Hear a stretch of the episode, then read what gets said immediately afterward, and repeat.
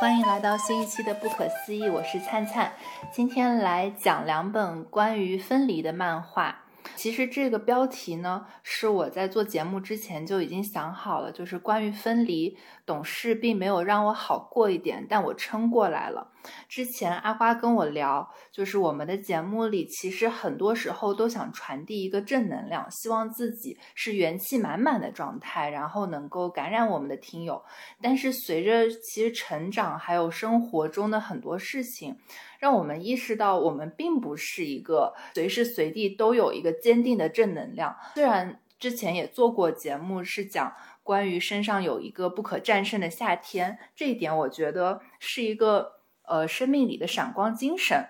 但其实，因为大家的生活可能多多少少都有点不如意，有些人可能有基因彩票或出生彩票，那。在这种情况下，其他人这些人去跟我们说说，哎呀，生活只要你怀着一颗坚定的信心，就能怎么怎么样。其实对于我们很多普通人来说是不适用的。所以这一期呢，我想讲一个观点，就是很多事情发生，就是我们去用一个很积极的心态面对，并不一定真的能让我好过一点。但是我还是就说主打一个活着，但我撑过来了。今天这两本漫画呢，一个是叫做《一层层》，是后浪出版的。然后这个《一层层》的作者呢是法国的佩内洛普·八局。这个作者他也是《他们的传奇》这个动画的作者。《一层层》是一本黑白漫画，画的其实是十六则故事，然后从呃一层层的切面讲述作者作为女性的一个成长历程。可能不一定按时间序，但是有很多不同的插入点。这本漫画呢，我想讲就是抽一个它关于分离的这个话题来讲。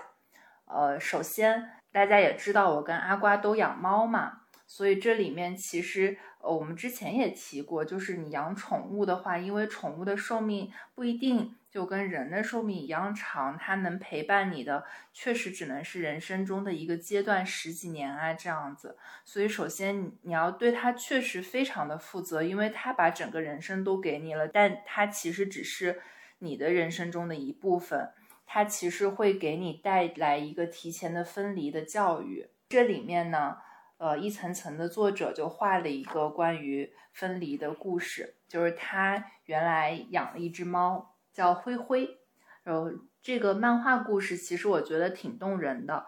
其实爱读漫画这个点也是因为在有时候很难过呀，或者是说就是比较 down 的时候，就不在状态里。就你真的要在一个 zoom 里面，你才能够去做很多好好的阅读，然后去就是梳理自己的心态。然后有时候不在状态里，就是心情非常焦虑的时候，我会尝试去读，就是还是纸质的漫画这种表达形式，然后让自己多读一些故事，然后多有代入感的去读一些文字和读一些就是呃纸质的作品，让自己进入一个状态。然后一层层大概也是出现在我这样子一个阶段里。讲一下这个写的比较精致的小故事。其实我觉得这本法国漫画整体而言视角还是很成熟的，并不是那种呃，就是完全特别积极或者怎么样，就是它带有自己一点点的小哲思。其实可以从这个作者他会画他们的传奇，就讲女性的一些传奇故事啊这样子的动画作品来看，就我们也能感受到他对生活的视角是非常敏锐的，然后也有很多自己的女性意识。接下来就是这个故事啦。那时候我和妈妈一起住，我们都很爱灰灰啊，灰灰就是他们的那只猫哈。尽管我们总是做出一副抱怨的样子，灰灰呢总是有问必答。比如说我回家问有人在家吗，你就会听到喵呜，然后是你吗，老太太？哦，他们叫灰灰老太太是因为灰灰已经到一定年纪了嘛。作者就问是你吗，老太太？然后灰灰也会回答喵呜，然后你饿不饿，老太太？灰灰也会回答喵呜。就是其实我因为自己养猫，我觉得确实是这样子的，就是猫不能够听懂你每一个字是什么，但它能够听懂你的语气。像前段时间，其实我在做尝试小红书的视频直播，当然也欢迎大家就是多多关注我们在视频这个领域的一些尝试哈。然后做这个直播的时候，其实我也是在做一个单口训练。然后呢，我就在分享，其实关于你离开以后啊这一系列，就是关于分离的漫画。看到这些漫画的过程本身，我觉得确实是作者的有点小。呃，部分自传型作品，因为他肯定不是就是讲他整个人生，只是说人生的某个阶段，或者像一层层一样是十六个切面嘛。就这样的时候，所以其实作者是倾注了对自我疗愈的一个情感在的。在我去读这些漫画作品，然后在视频里分享这些漫画作品的时候，我也有特别就是有点小哽咽的地方。然后这时候我的猫真的就蹲在。那个视频的直播架下面就听我说，当然这个也是我自己的浪漫幻想，可能他当时觉得我情绪不是特别的对，觉得就是小猫咪啊，还有小宠物对自己的这种陪伴，真的就是，嗯，像这本漫画里面一样说，就是它总是有问必答。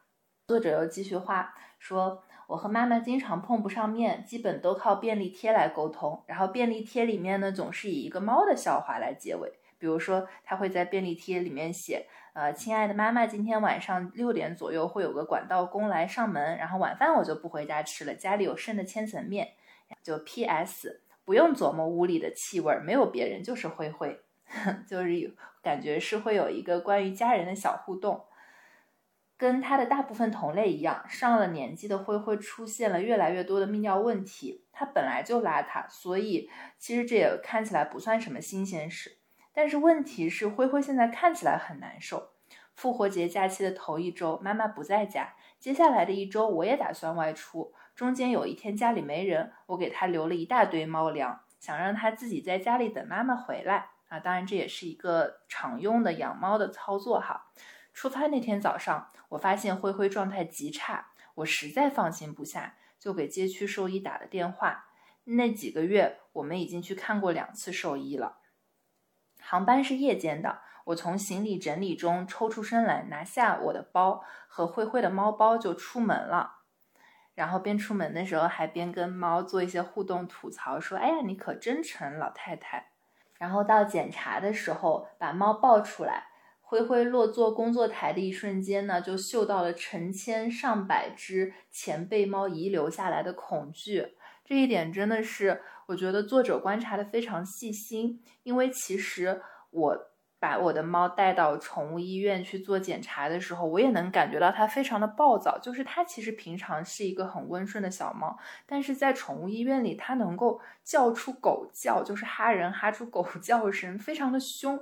当然，我其实挺鼓励它这一点的，因为我觉得你要保护好自己，你无论用什么方式，你就要保护好自己。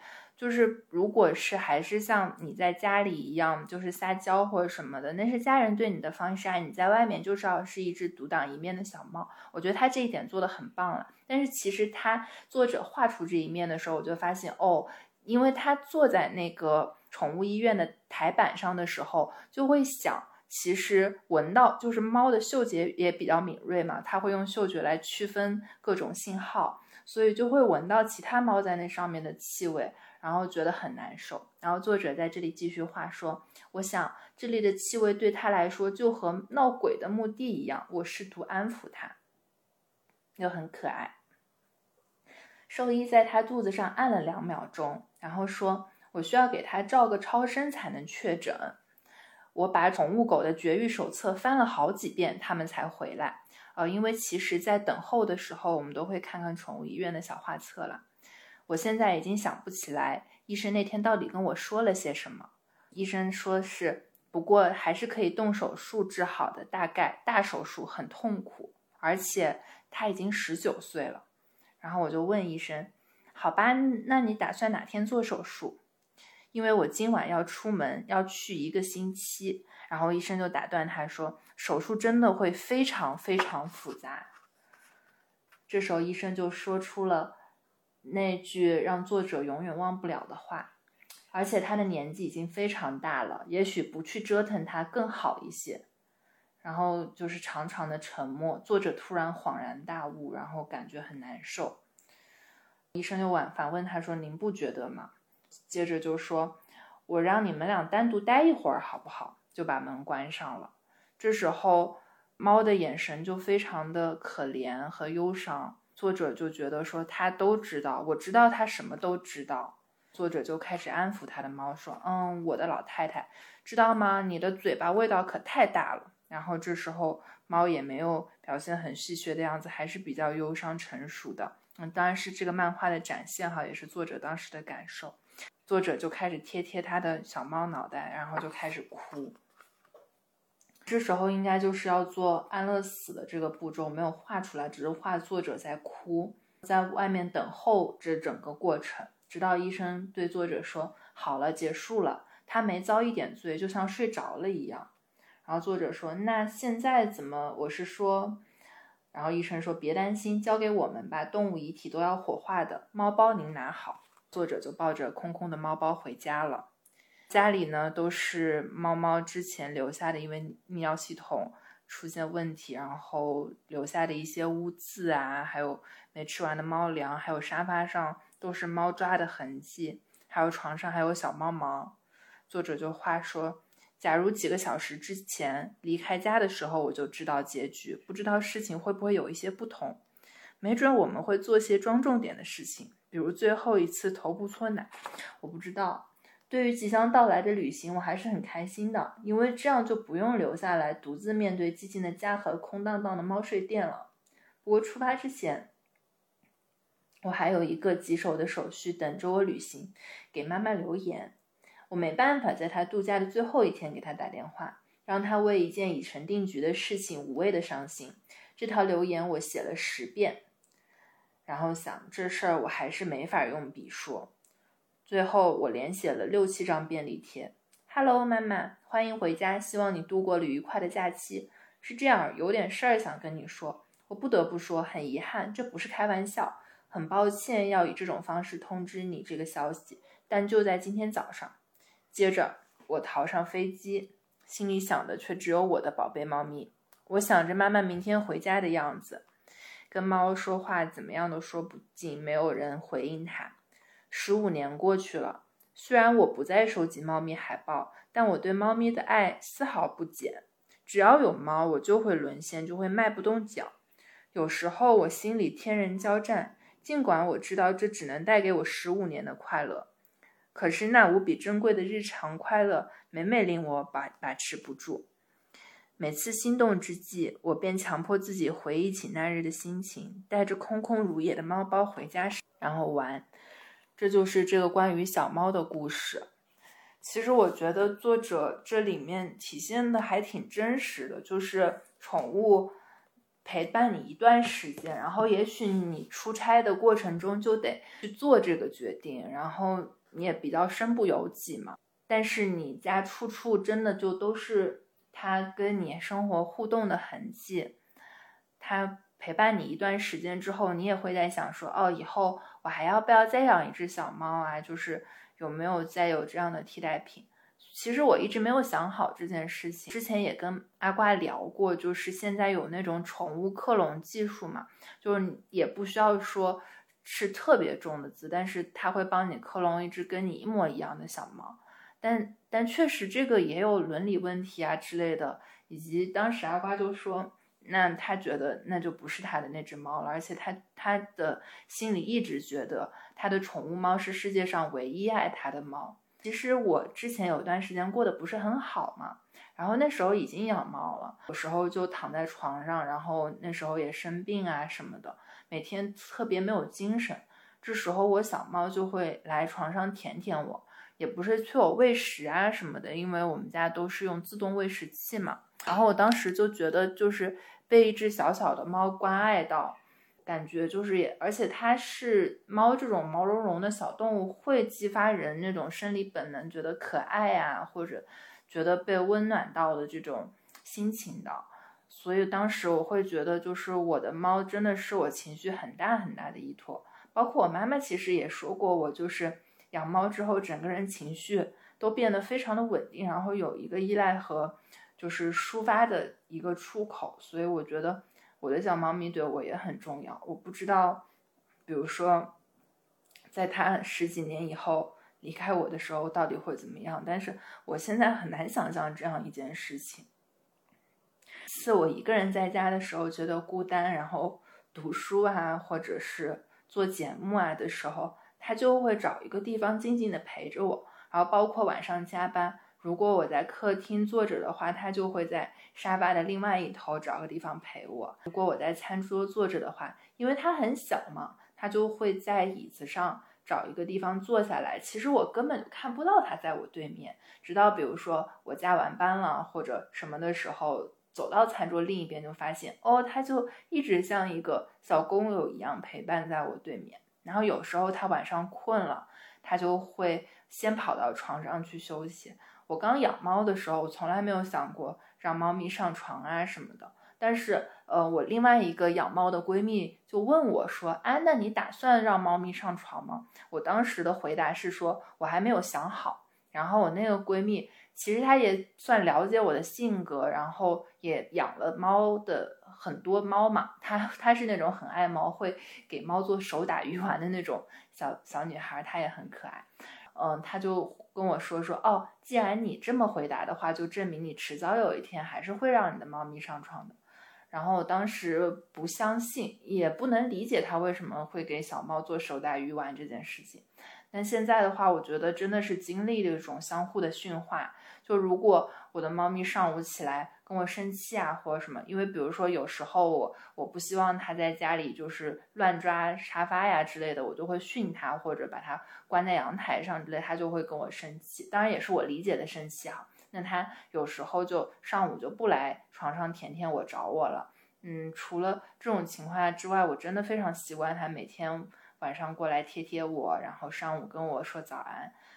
嗯，我的小猫真的让我觉得自己还是生活在一个很温暖的童话世界里。它可能也不知道自己毛茸茸的小爪子有时候就支撑起了我整个世界，让我觉得还是在一个很单纯、很幸福的环境里成长。所以这是一个关于小猫的故事啦。我还之前在直播里读了一本漫画，就是呃，光读这本漫画的时候，我当时就觉得。很难受，但是也有被治愈到。这本漫画就叫做《你离开以后》，英文名是叫《Dancing at Pity Party》，就是在遗憾的这个聚会上跳舞。作者呢是一个美国插画家，他这本书其实我觉得真的是完全为了治愈自己，然后也是一种漫画家的表达形式。呃，为什么这么说呢？因为他其实你离开以后说的是他的妈妈因为得了卵巢癌，然后算是英年早逝的一个故事吧。他在这个漫画的最后放了一堆他家人啊，还有就是妈妈的照片。其实这已经不完全算是一个艺术表达形式了。我就看到这些照片之后，我觉得他其实是为了治愈自己。然后，因为你有一个很好的艺术表达工具，比如说画漫画这样子。包括我其实最近读什么一个人住第几年啊，第一次一个人去旅行这些，我都能觉得对于这些漫画家来说，就是绘制他们生活的日常，其实就是一种他们的艺术表达。然后把这些东西整理出来，就是治愈自己心里的一个过程。话说回来，就是怎么样才能做一个完美的作品？确实，就是你得做一个完美的人。你从我手写我心嘛，你从自己内心里真正的呃治愈了，然后表达这整个治愈的过程，或者表达了这整个啊，我没有治愈自己，但是我撑过来了，我还活着，这个过程我觉得就很弥足珍贵了。好接下来。我想分享的这个漫画的这个故事，是从它的中间一段开始分享。中间一段的名称就是第四章，叫做“最糟糕的一天”。最糟的一天，也是抽一些段落跟大家说一下这里面讲的这个故事哈。这里也是第一人称，就是作者那天很期待的搭上快回家的飞机，因为我最喜欢的系列小说终于出了最后一部。这个系列小说呢是《公主日记》，然后最后一部是叫《永远的公主》。《公主日记》系列小说可以说是陪着我长大。随着最后一本的出版，感觉就像我过去的人生再次合上了一个篇章。我抱着无限希望走下飞机，走下飞机总是令人兴奋。外面的夜色温暖澄澈，走进小小的几乎无人的机场，我打电话问爸爸，他车停在哪里？然后爸爸就说。女儿啊，我还要四十五分钟才能到。我听了之后既吃惊又生气。然后爸爸说：“抱歉，亲爱的，今天晚上很忙碌。”空旷的机场一片寂静。我努力挥去空气中的恐怖感，专心读我的书。爸爸终于到达的时候，看起来怪异的安静。然后我上车之后，爸爸就说我们要先去医院。我当时甚至不晓得妈妈人在医院，我还以为她这段时间不过是坐在厨房里拼拼图。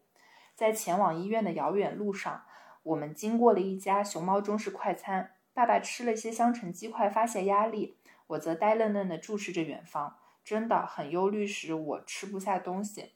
到了医院，妹妹、阿姨们都坐在旁边的一张空床上。妈妈的脸因为服用类固醇异常肿大，看起来已经完全变形。当我在学校里写我那蠢透的短篇时，压根没想到妈妈的健康急速恶化，她衰弱的像个九十岁的老者。同时又天真的像个婴儿。妈妈问我能不能跟她一起过夜，我说好。我本来以为她是说让我像在家里那样陪她一起睡，但其实是要我陪在另一张空床上陪她。我用手指和舒酸定牙膏刷牙，想办法和衣入睡，但是现实中的噩梦不断袭来，我无法入眠。晚上我协助他换内衣，还要搀扶他去厕所。他全身无力，几乎扑倒在地上。他一直想要拿到氧气面罩，我得跑到护士站请求帮忙。那感觉就像是有个我不认识的人住在妈妈的躯体里。问题是，连他的躯体也已经不像是他。过去的他有如一幅被水泼到的画像，轮廓模糊，纸张发胀。我不断地摇他的肩膀，想叫他快点逃出来。那绝对是我人生中。最惊悚的一晚，但在那天惊魂夜里，妈妈也有短暂恢复清醒的时刻。妈妈醒来说：“我只想一直这样看着你。”那短暂的一刻是我珍藏的压箱宝，以防哪一天我去电影试镜需要表演现场哭泣。我也想一直这样看着你。我回答妈妈说：“即使那一夜如此沉重，我仍旧没有意识到死神已悄悄逼近。”妈妈自从被诊断出癌症后，就不停出入医院，要输血、输液，或是要观察之类的。所以我想，这些只是虚惊一场。只要他那些指数再次回升，我们就可以回家，回到我们平静的生活。但他的状况急转直下，护理师在他床边架了一台平板电脑，如果他尝试自己下床，就会发出很大的警铃声。不晓得妈妈怎么了，她一直想下床。这种情况持续到次日夜里。此时，有个温柔的医生把我们拉出病房，轻轻把门带上。其实，一切的一切都在传达一个结论，只是没有人大声说出来而已。现在的情况是，他已经到了末期。医生说，该是让他舒服点的时候了。接下来呢？无论补多少次的踱步和打盹。都不能够阻挡死神靠近。看着心电图在灰暗的房间里上下闪动，竟奇异的有着看电影般的感觉。我把妈妈的手机号从手机上删除，心想现在做应该比她过世后才会少一些悲伤。这里其实我特别有感触，就是像电子账号啊这些，你比如说在对方真的永远无法回复你的情况下。你有时候情绪绷不住了，还是会想往里面发一些消息，假装好像还是对方会接收到。其实不光是我，我看到我一些就是年纪比较大的家人们也会给就是这些电子账号发消息，然后我心想他们那时候应该也是很难受了，才会去做这样的事情。我的妹妹说，她想在妈妈临终前待在病房里。另外一个妹妹则不想，她脑海里只想保存妈妈活着的样子。我不晓得我想要怎么样。我把飞机上看的书最后几章读完了，那仿佛是前半生的事情，怎么可能才是两天前的事情？时间好像已经过了好几年那样久。随着我读完最后一行字。一股读毕一本书的熟悉满足感洗刷过我全身，那感觉既温暖又慰藉。我有一秒钟暂时忘却了世间事，但下一秒钟，我马上就想到我在干什么。我的妈妈此刻生命垂危，当然，最后就是这一章最后确实是最糟糕的一天。后面我没有特别多想分享的，嗯，但是这本书为什么说是作者的一个自我剖析的书呢？因为他除了这个事情发生之后，他还有写，就是嗯，后面两章就叫做《死亡马戏团》上下哈，就是他还有写关于自己作为一个呃犹太人，在他们的习俗里面。有很多就是，呃，在亲人过世后，有其他的朋友、亲人们陪伴，然后他们的习俗是怎么样的？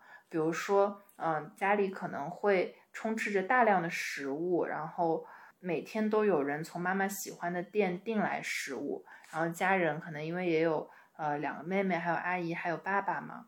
就经常聚在一起，然后吃东西，有时候会聊点妈妈的事情，但是大多数时候都是聊点别的。他这本书里面倒真的就是有一个自己的那种实用色彩的东西在，比如说他说你怎么样才是呃面对悲伤的家属你要和不要做的事情，比如说你不要认为自己能够体会对方的悲伤，也不要滔滔不绝的讲自己的经验，然后不要自以为你能够。让对方走出伤痛，也不要问对方你能做什么，就是你有可以做的事情就去做。那你要做的事情是什么？就比如说你问一些关于逝者的问题，他们或许很想谈谈他们所爱的逝者。如果家属有办法谈笑的话，不妨也露出笑容，跟对方说说逝者的趣闻轶事，要开心的故事哦。等到喧扰渐渐沉淀下来后，持续关心对方几个月。记下重要的生日或忌日，日后等周年纪念日到的时候，给对方关心，表达你的感同身受。我无法想象你有你会有多难过，比强颜欢笑好太多了。那最后呢，是最好还带些饼干来。其实能看到作者还是有一个自己小太阳的乐观态度的，在这些事情之后。其实，由于他们妈妈的过世，作者的一个妹妹的十八岁生日根本没有好好过，所以在这件事最后一天，他们就想要补办一个生日的惊喜派对。有什么时候比守丧期间办更合适呢？所以呢，他们兄弟姐妹们就趁他睡觉的时候准备了一切，并且，呃，他们另外一个妹妹那段时间沉迷于翻糖，就做了一个色彩缤纷的多层蛋糕，自己在上面手写。生日快乐，然后生日快乐后面打了一个问号，还是有一点小小的深夜幽默，苦涩的也是苦涩的。然后当时呢，呃，在蛋糕跟气球的陪衬下，这场生日派对就好像延长了首丧期的安可曲。但能够庆祝些什么的感觉实在很棒。为了留下纪念，他们拍了一堆欢乐无比的照片。接下来就是面临新常态了，比如说作者当时正在读大学嘛，他宿舍房间回到宿舍的时候，看起来跟他离开的时候一毛一样，嗯，但是比他想象中你多了很多事情，比如说他会看到一些装饰，就想说啊，我把这首诗贴在墙上的时候，我还有妈妈；我铺这张床的时候，我还有妈妈。旁边是妈妈教我叠的衣服。地下呢是妈妈帮我挑选的地毯，一切都没有变，但是我变了。过去妈妈还在世的时候，那时候的我对于现在的我来说就像个陌生人。我的痛可以打造成一张霓虹灯的标语，让我填补中间的断层。那个标语就是我的妈妈刚刚过世，所以给我一点时间好吗？那当然，作者在学校的生活慢慢步入正轨，嗯，对妈妈的思念却没有消退。当时读书的时候，可能是因为读的艺术专业吧，所以大家鼓励，呃，教授鼓励大家写日记，所以作者就把心中所有的伤痛都通过日记的形式来表达出来。但教授呢，索性是非常体谅的，教授没有因为作者每次把作业弄得无比哀伤和秘密，就对作者有一丝批评，并且还因为特殊情况，作者跟他最喜欢的剧本老师。约到了一星期一次的个别指导课，然后通过这些方式来表达出来吧。最后还有一些关于他的，就是一些新常态和过去了很多年以后他的关于这件事情的反应，就是比如说他的妈妈呢是在四十七岁生日之后过世的，所以他很讨厌四十七这个数字，让他觉得很不祥。然后一想到作者有可能活到四十八岁，他就觉得很气愤。我有一天可能会活得比妈妈还老，我觉得这实在是太自私、太异想天开和大错特错。我发现我会假设自己年纪轻轻就得癌症死掉。有时候我有幸活得长久，我猜我在四十七岁生日前一天一定会极度不安。等我的年龄渐长，才越来越惊觉，四十七其实是一个很年轻的年纪。你知道有谁比我的母亲还老了吗？詹妮弗·罗佩兹，她又火辣又年轻，这是怎么回事？另一件难以置信的事情是。妈妈没能经历二零零九年以后的世界，比如说她用过的手机还是折叠屏，屏幕很小，不能传短短信，按键式的数字键盘，它只存在于一个特定的时期，那种感觉多么奇怪！奥巴马当时才第一次当选总统，《暮光之城》正当红，Instagram 根本还没有出现。妹妹和我喜欢玩一个游戏，就是猜测妈妈要没在二零零九年三月过世，她现在会是什么样呢？她是什么发型，穿什么服装，说什么流行语？一年年过去，我担心我会逐渐遗忘她。我觉得我好像站在机场的自动步道上，随着我往未来的方向前去，她的身影越变越小。我已经记不起来他的声音听起来是什么样。有一阵子。我们家的电话打录机是他的声音，我都在铃声响了两下后把电话挂掉，因为听到他的声音实在太痛苦了。幸运的是，我一直强迫自己在脑海里播放他的笑声，现在我已经永远记住了。我已经太久肆意的把他想象成我心中的模样，要是他神秘的出现在我的沙发上，我猜我会害羞。有时候我会一时兴起去墓地看他。我喜欢在不是什么特别的日子去，不会有人路过问你问题。我会看找看起来最漂亮的小石头，放在他的墓碑上。犹太人的祭祀是用石头而不是鲜花，有很多不同的解释方法。我最喜欢的一种是表示我将我的灵魂的一部分留下来跟他在一起。墓园的气氛平静多于哀伤。大片的草地上充满着回忆。天气好的时候，能听到鸟儿快乐的歌唱。它们并不会觉得自己在此筑巢的树木与其他有何不同。有时候，我会躺在母亲墓位的柔软草地上，头就走枕在她的墓碑下方。要是我闭上眼睛，我就能想象到她躺在我身边。然后这这本书呢，最后一个小故事是分享他妈妈在飞机上，呃，因为他妈妈其实也有一些艺术天分，就是他在飞机上遇见一个小女孩在哭，然后他妈妈呢就是用手边的一个就是呕吐袋，然后做出了一个兔兔袋小姐，然后去哄那个小女孩，然后那小女孩就不哭了。作者就说：“妈妈只是衡量情况，用手边可用的东西，将一场哭闹变成了温馨的佳话。远在妈妈生病以前，她会过世这件事，于我而言是头号可怕的事。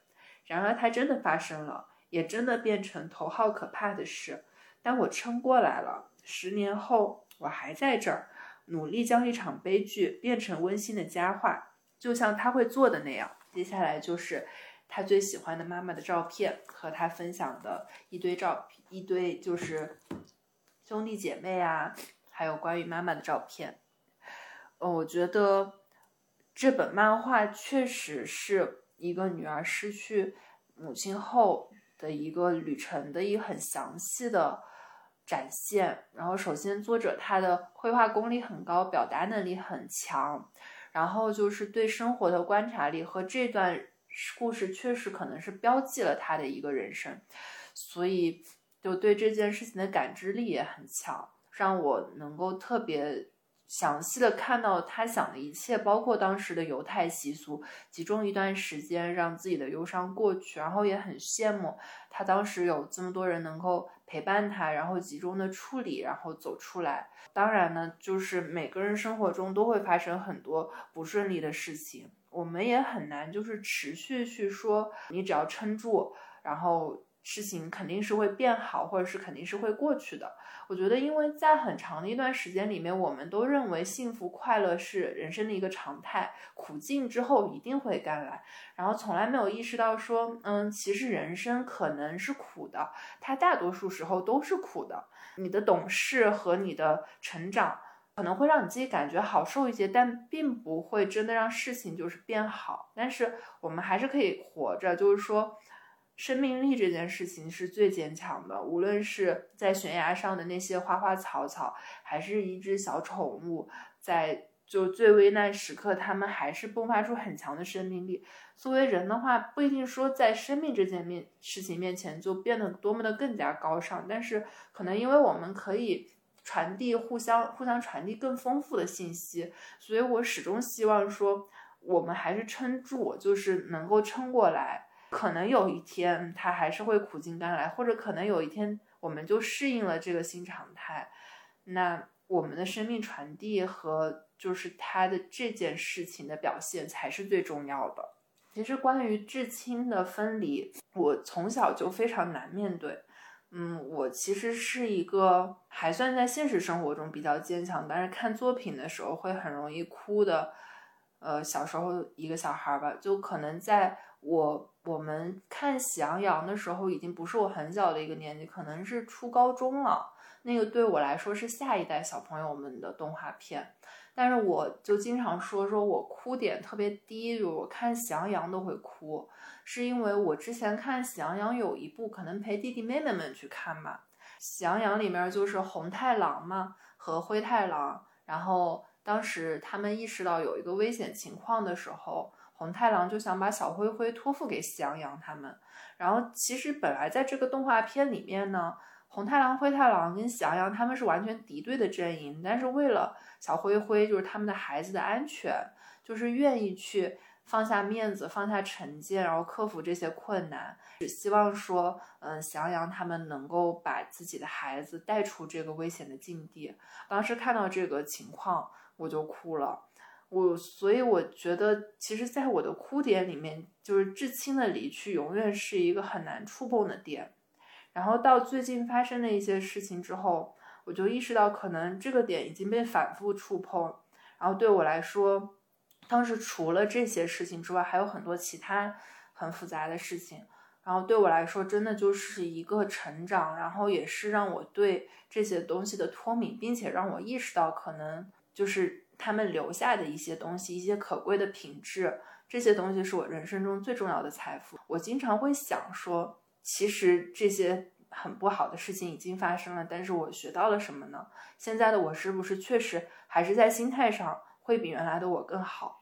我最近会去想，就是可能过去的自己是有很多很多好运气。在比较低谷的时候，我会想，我怎么这么倒霉？就是什么事情都发生在这个时候，什么事情都发生在我身上。